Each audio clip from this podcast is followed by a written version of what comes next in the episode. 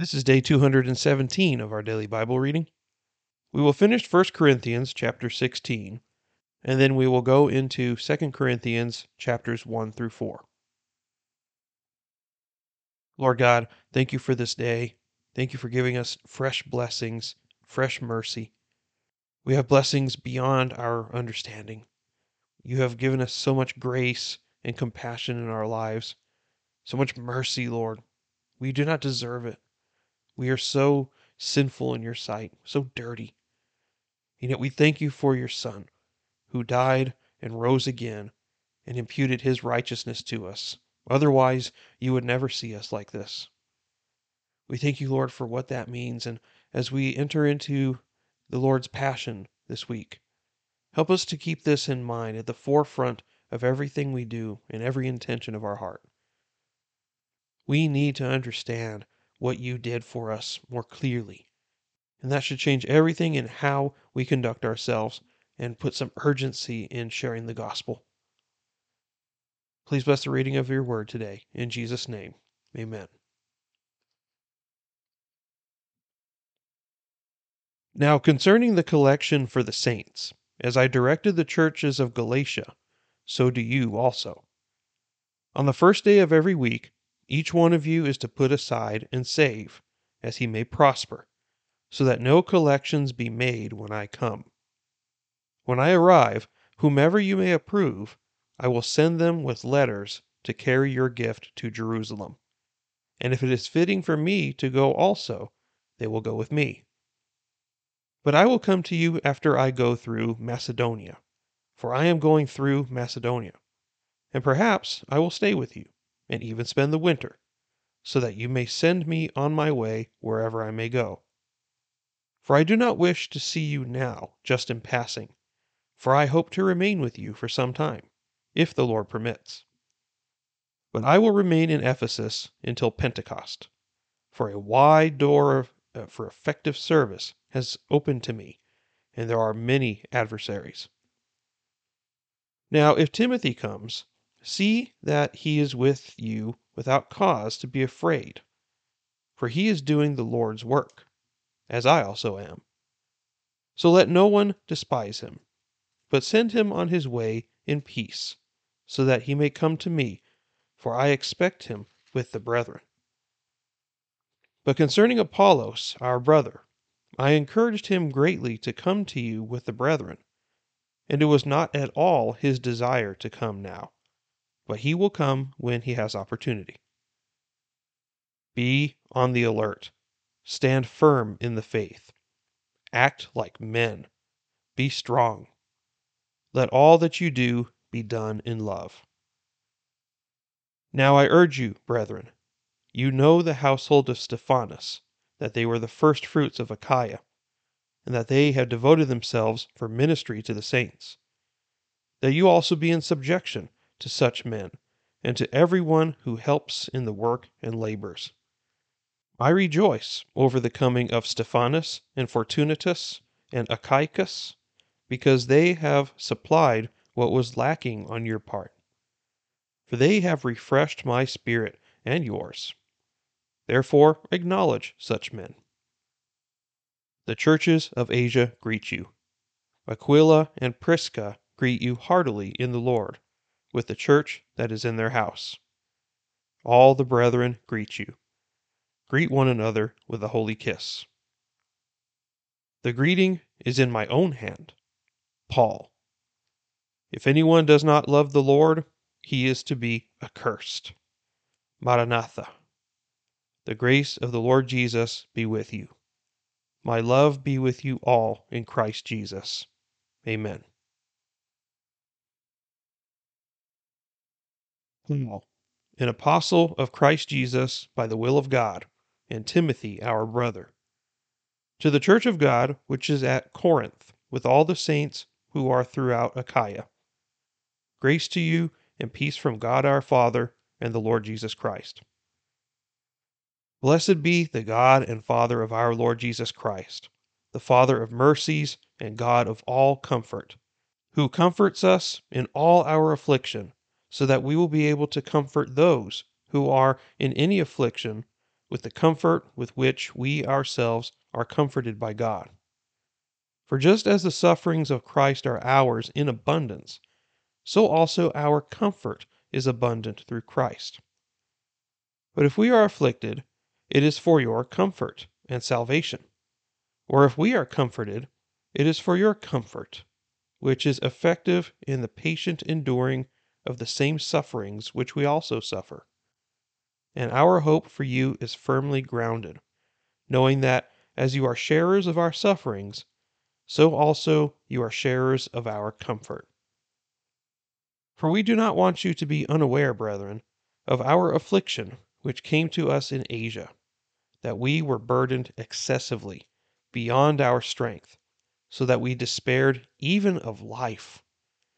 Indeed, we had the sentence of death within ourselves, so that we would not trust in ourselves, but in God who raises the dead, who delivered us from so great a peril of death, and will deliver us. He on whom we have set our hope and he will yet deliver us, you also joining in helping us through your prayers, so that thanks may be given by many persons on our behalf for the favor bestowed on us through the prayers of many. For our proud confidence is this the testimony of our conscience, that in holiness and godly sincerity, not in fleshly wisdom, but in the grace of God, we have conducted ourselves in the world, and especially toward you. For we write nothing else to you than what you read and understand. And I hope you will understand until the end, just as you also partially did understand us, that we are your reason to be proud, as you also are ours, in the day of our Lord Jesus. In this confidence, I intended at first to come to you so that you might twice receive a blessing that is, to pass your way into Macedonia, and again from Macedonia to come to you, and by you to be helped on my journey to Judea. Therefore, I was not vacillating when I intended to do this, was I? Or what I purpose, do I purpose according to the flesh, so that with me there will be yes, yes, and no, no at the same time? But as God is faithful, our word to you is not yes and no. For the Son of God, Christ Jesus, who is preached among you by us, by me and Silvanus and Timothy, was not yes and no, but is yes in him. For as many as are the promises of God, in him they are yes. Therefore, all through him is our Amen to the glory of God through us. Now, he who establishes us with you in Christ and anointed us is God, who also sealed us and gave us the Spirit in our hearts as a pledge. But I call God as witness to my soul that to spare you I did not come again to Corinth. Not that we lord it over your faith, but are workers with you for your joy for in your faith you are standing firm. But I determined this for my own sake, that I would not come to you in sorrow again. For if I cause you sorrow, who then makes me glad but the one whom I made sorrowful? This is the very thing I wrote you, so that when I came, I would not have sorrow from those who ought to make me rejoice, having confidence in you all that my joy would be the joy of you all. For out of much affliction and anguish of heart I wrote to you with many tears, not so that you would be made sorrowful, but that you might know the love which I have especially for you. But if any has caused sorrow, he has caused sorrow not to me, but in some degree, in order not to say too much, to all of you. Sufficient for such a one is this punishment which was afflicted by the majority, so that on the contrary you should rather forgive and comfort him. Otherwise, such a one might be overwhelmed by excessive sorrow. Wherefore, I urge you to reaffirm your love for him. For to this end also I write, so that I might put you to the test, whether you are obedient in all things. But one whom you forgive anything, I forgive also. For indeed, what I have forgiven, if I have forgiven anything, I did it for your sakes, in the presence of Christ, so that no advantage would be taken of us by Satan, for we are not ignorant of his schemes. Now, when I came to Troas for the gospel of Christ, and when a door was opened for me in the Lord, I had no rest for my spirit, not finding Titus, my brother, but taking my leave of them, I went on to Macedonia. But thanks be to God, who always leads us in triumph in Christ, and manifests through us the sweet aroma of the knowledge of Him in every place. For we are a fragrance of Christ to God among those who are being saved and among those who are perishing. To the one, an aroma from death to death. To the other, an aroma from life to life. And who is adequate for these things? For we are not like many, peddling the word of God, but as from sincerity, but as from God, we speak in Christ in the sight of God. Are we beginning to commend ourselves again? Or do we need, as some, letters of commendation to you or from you? You are our letter, written in our hearts, known and read by all men, being manifested that you are a letter of Christ, cared for by us, written not with ink, but with the Spirit of the living God, not on tablets of stone but on tablets of human hearts. Such confidence we have through Christ toward God. Not that we are adequate in ourselves to consider anything as coming from ourselves, but our adequacy is from God, who also made us adequate as servants of a new covenant, not of the letter, but of the Spirit. For the letter kills, but the Spirit gives life. But if the ministry of death, in letters engraved on stones, came with glory, so that the sons of Israel could not look intently at the face of Moses because of the glory of his face, fading as it was, how will the ministry of the Spirit fail to be even more with glory? For if the ministry of condemnation has glory, much more does the ministry of righteousness abound in glory. For indeed, what had glory, in this case, has no glory, because of the glory that surpasses it. For if that which fades away was with glory, much more that which remains is in glory. Therefore, having such a hope, we use great boldness in our speech, and are not like Moses, who used to put a veil over his face, so that the sons of Israel would not look intently at the end of what was fading away. But their minds were hardened, for until this very day, at the reading of the Old Covenant, the same veil remains unlifted, because it is removed in Christ. But to this day, whenever Moses is read, a veil lies over their heart. But whenever a person turns to the Lord, the veil is taken away. Now the Lord is the Spirit, and where the Spirit of the Lord is, there is liberty. But we all, with unveiled face, beholding as in a mirror the glory of the Lord, are being transformed into the same image from glory to glory, just as from the Lord, the Spirit. Therefore, since we have this ministry, as we received mercy, we do not lose heart.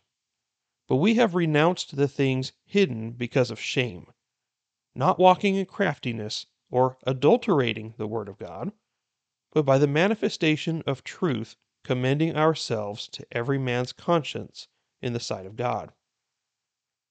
And even if our gospel is veiled, it is veiled to those who are perishing, in whose case the God of this world has blinded the minds of the unbelieving, so that they might not see the light of the gospel of the glory of Christ, who is the image of God. For we do not preach ourselves, but Christ Jesus as Lord, and ourselves as your bondservants for Jesus' sake. For God, who said, Light shall shine out of darkness, is the one who has shone in our hearts to give the light of the knowledge of the glory of God in the face of Christ. But we have this treasure in earthen vessels, so that the surpassing greatness of the power will be of God and not from ourselves. We are afflicted in every way, but not crushed, perplexed, but not despairing, persecuted, but not forsaken, struck down, but not destroyed always carrying about in the body the dying of Jesus, so that the life of Jesus also may be manifested in our body. For we who live are constantly being delivered over to death for Jesus' sake, so that the life of Jesus also may be manifested in our mortal flesh. So death works in us, but life in you. But having the same spirit of faith, according to what is written, I believed, therefore I spoke, we also believe. Therefore we also speak, knowing that he who raised the Lord Jesus will raise us also with Jesus, and will present us with you. For all things are for your sakes, so that the grace which is spreading to more and more people may cause the giving of thanks to abound to the glory of God. Therefore, we do not lose heart. But though our outer man is decaying, yet our inner man is being renewed day by day. For momentary light affliction is producing for us an eternal weight of glory far beyond all comparison. While we look not at the things which are seen, but at the things which are not seen. For the things which are seen are temporal, but the things which are not seen are eternal.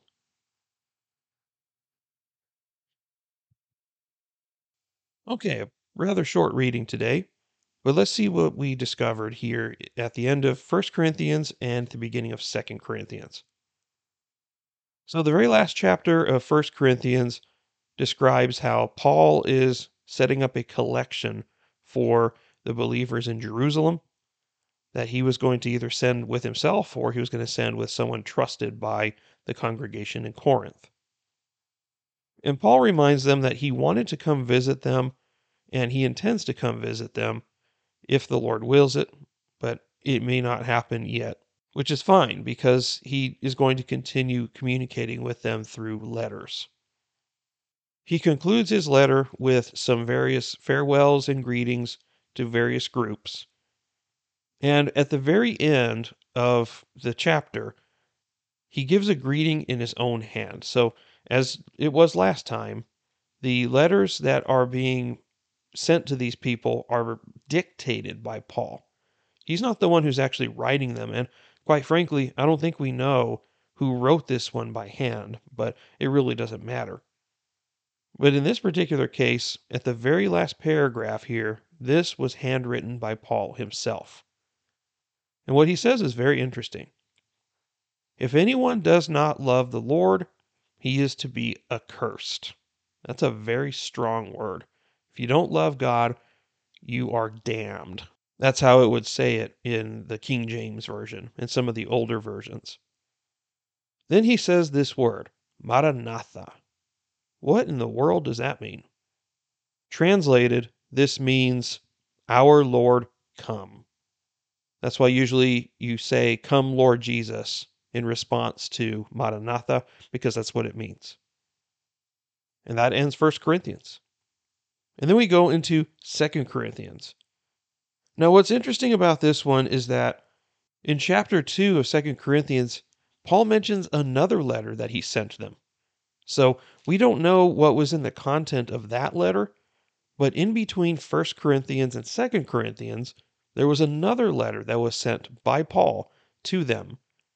And so it's not considered canon in the Bible, I suppose, or we never found it, which is fine because then it's not the inspired word of God. So technically, though, this would be the third letter to the Corinthians.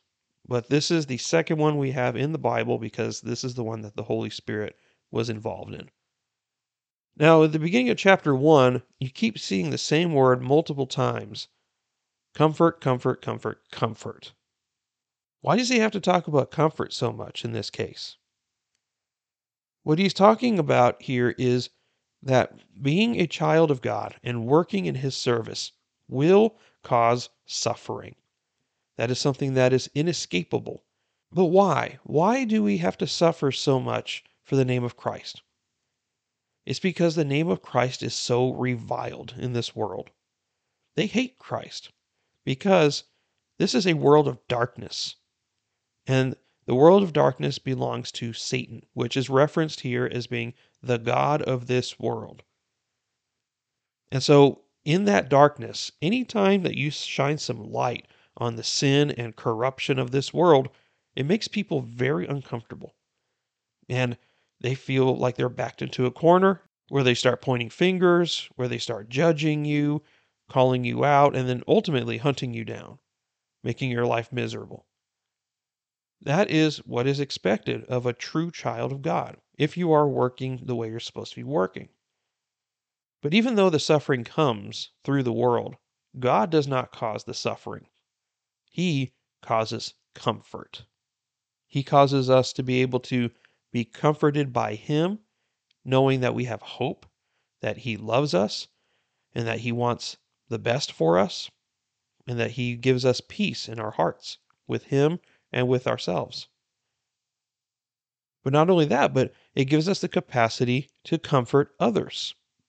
And by comforting others, we also are demonstrating the love of God to them.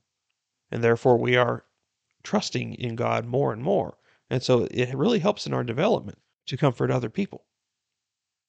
Now, Paul is a level higher than many of us are when it comes to suffering. We know that. He went through way more than any of us have ever dealt with. But he identifies his suffering as Christ's suffering. So, what he's suffering is intended to encourage others. So, that's why many times he says to imitate him because he is imitating Christ. Jesus Christ, as we know, dealt with a lot when he was a man. And in the same way, now that Christ has returned to his throne in heaven, Paul is someone who is sharing in the original burden that Christ had to go through. And this is all happening because he is to be an example for us through his godly conduct. In verse 11, it mentions that the Corinthian people are helping him through prayer. I cannot stress enough how important prayer is. If you recall, throughout the Old Testament, and even some of the New Testament that we've read, nothing great happens unless you pray. How can you get to know the Lord that you claim to love if you never pray? How do you know what He wants for you if you never pray? Prayer is the most underutilized tool that we have as a Christian, and yet it is the most powerful one. Nothing great happens unless we pray. So why don't we use it more often? We can make excuses like I've made before, where, oh, but if I do, then I start falling asleep. That's the one I used all the time in the morning because I get up early to do this as well as to do my own studies and whatnot. And when I'm getting up this early, I close my eyes for a few minutes and I start passing out. I'm tired. And I know that that is partly what Satan wants is for me to be ineffective in my prayer life. But just because I can't pray in the morning doesn't mean that I can't pray at all. Why can't I pray throughout my day? We're going to get to a part of scripture where it says that we are to pray without ceasing, meaning that we are always in intercessory prayer throughout our day. Our thoughts and our minds are constantly on the Lord. And let's pick a different time to pray. Pick some time that you know that you will be able to focus and that you won't be passing out and falling asleep. So we can make excuses all we want, but there will be opportunities to pray, and we need to use them. That is one step in growth, as well as receiving this comfort that he's talking about. Then we see in verse 16 that Paul intended to visit them twice, but his plans were changed because of the will of God.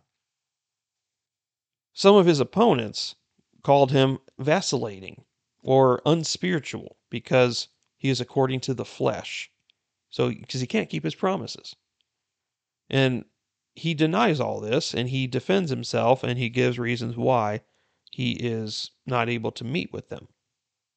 So in verse 17, he says something interesting. Did I change my plans because I couldn't make up my mind, or was it something else? Am I someone like a sinner who says yes and no at the same time, and therefore I'm lying? He did promise to go to Corinth, but the Lord had other plans for him, and so he's not able to keep it yet. That doesn't mean he's never going to go back, it's just not yet.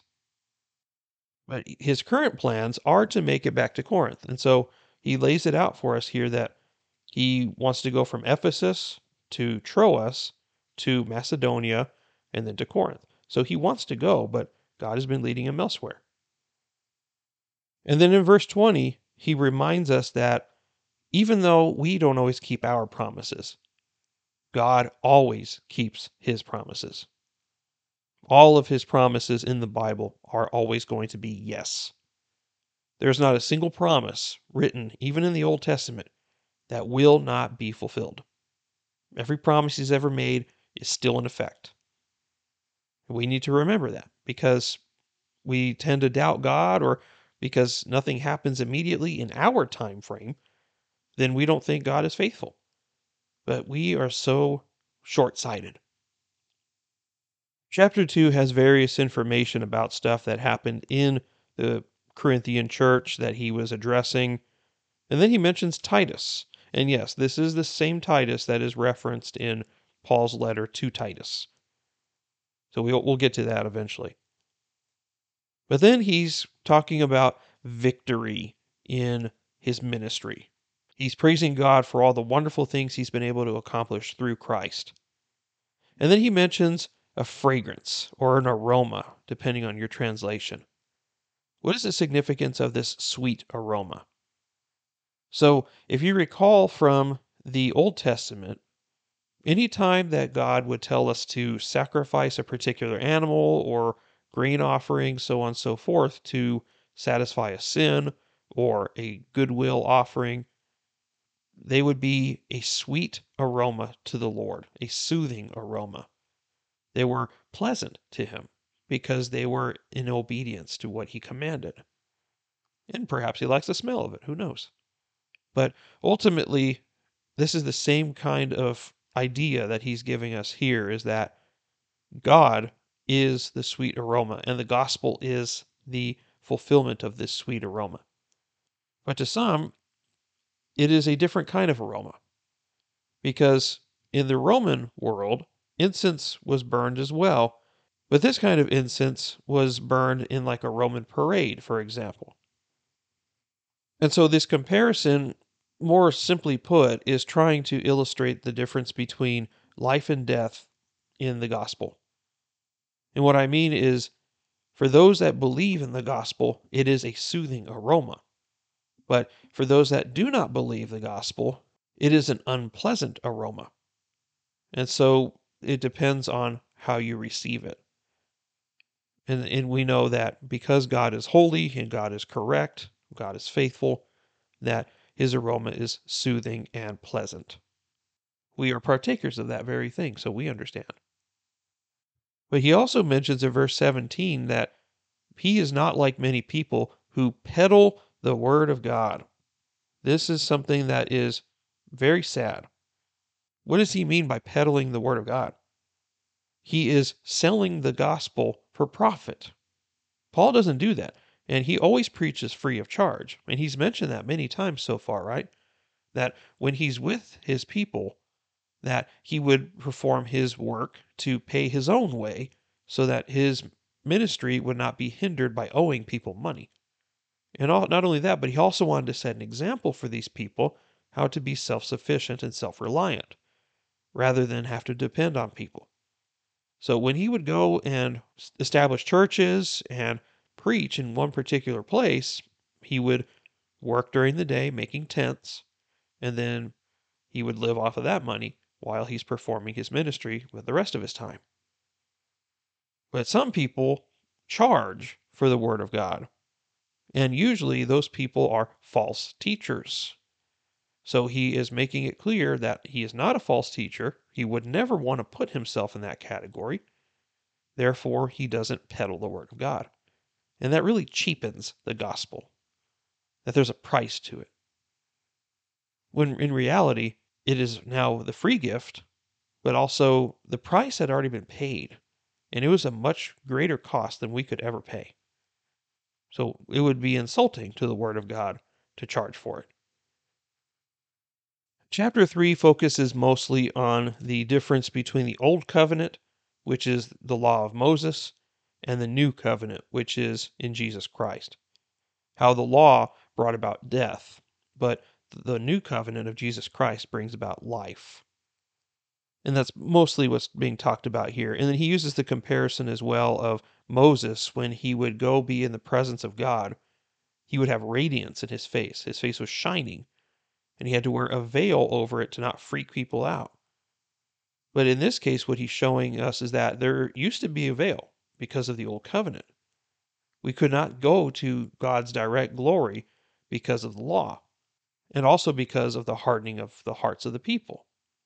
But when Jesus Christ died, like we read in the Gospel of Matthew, when he died on that cross, the veil in the temple split from top to bottom forever. The veil has been removed because of the work of Jesus Christ. And so, therefore, that's why he says in verse 17, The Lord is the Spirit, and where the Spirit of the Lord is, there is liberty, there is freedom. We are free from the law. In chapter 4, he describes how the ministry of Jesus Christ is a supernatural one. What do the ungodly do with the Word of God? It says they walk in craftiness and they adulterate the Word of God. And God has made it very clear in multiple places that you do not add or take away His words lest there be some sort of greater judgment. But instead, we speak in truth. And what's very interesting is that sometimes the gospel is veiled. But the, it's only veiled to those who are perishing, the ones that are unsaved and are not designated for eternal life. And they are perishing because the God of this world has blinded their minds so Satan is actively trying to stifle and silence the word of God. And that shouldn't be a surprise to us. He is our mortal enemy. So this is old news to us, right? We know that he is constantly working to stifle the gospel. And not only in the lives of the unbelievers, but sometimes in us too. That's when those temptations come. That's when the oppression comes. That's when material things happen to us, kind of like how when he was doing that to Job. When Job was a righteous man, he caused his family to be killed, he lost all his possessions, he was stricken with sickness in order to get him to renounce God and to curse him. He does that to us too today. Some of it is demonic oppression, some of it is just being in the world, right? But some of it is demonic attack. That's why we need to constantly be in God's presence and rely on His strength because we try to do it on our own, they will get us to fall away every time. In verse 7, he mentions that we have this treasure in earthen vessels. What is this treasure? It's the gospel. The gospel is the treasure. And what are the earthen vessels? Us. We are the earthen vessels. We were made from the dust of the ground. Therefore, our human bodies, which are as frail and fragile as can be, are the vessels of the gospel. So Paul makes it clear that this power belongs to God. It doesn't belong to any man or any leader. In verse 16, Paul makes a fascinating point. He doesn't lose heart because we know that we're dying slowly every second. We're getting closer to death every second. The world is falling apart. Our bodies are withering and decaying due to age or whatever. But the efforts that we make in Christ are not in vain. We will be afflicted for a short time on this planet, but then afterwards we will be in such great glory that it was all worth it. This is definitely an investment while we're on earth. But when we get to heaven, we will see a high yield return on our investment. And that's the kind of weight of glory that he's referring to here in verse 17. We need to look at the things that are not seen, the things above. That's why he says elsewhere that we should be focused on the things above, focused on the heavenly realms, the things of God, not on the things of earth, because the things of earth are passing away. They are temporal and they are useless to us in the long term. That's why we need to give everything that we have to God, and it will not only benefit us now, but it will benefit us in eternity. And with that, that's all I have for today. Thank you for listening. I'm Ryan, and we'll see you next time. Take care, and God bless you.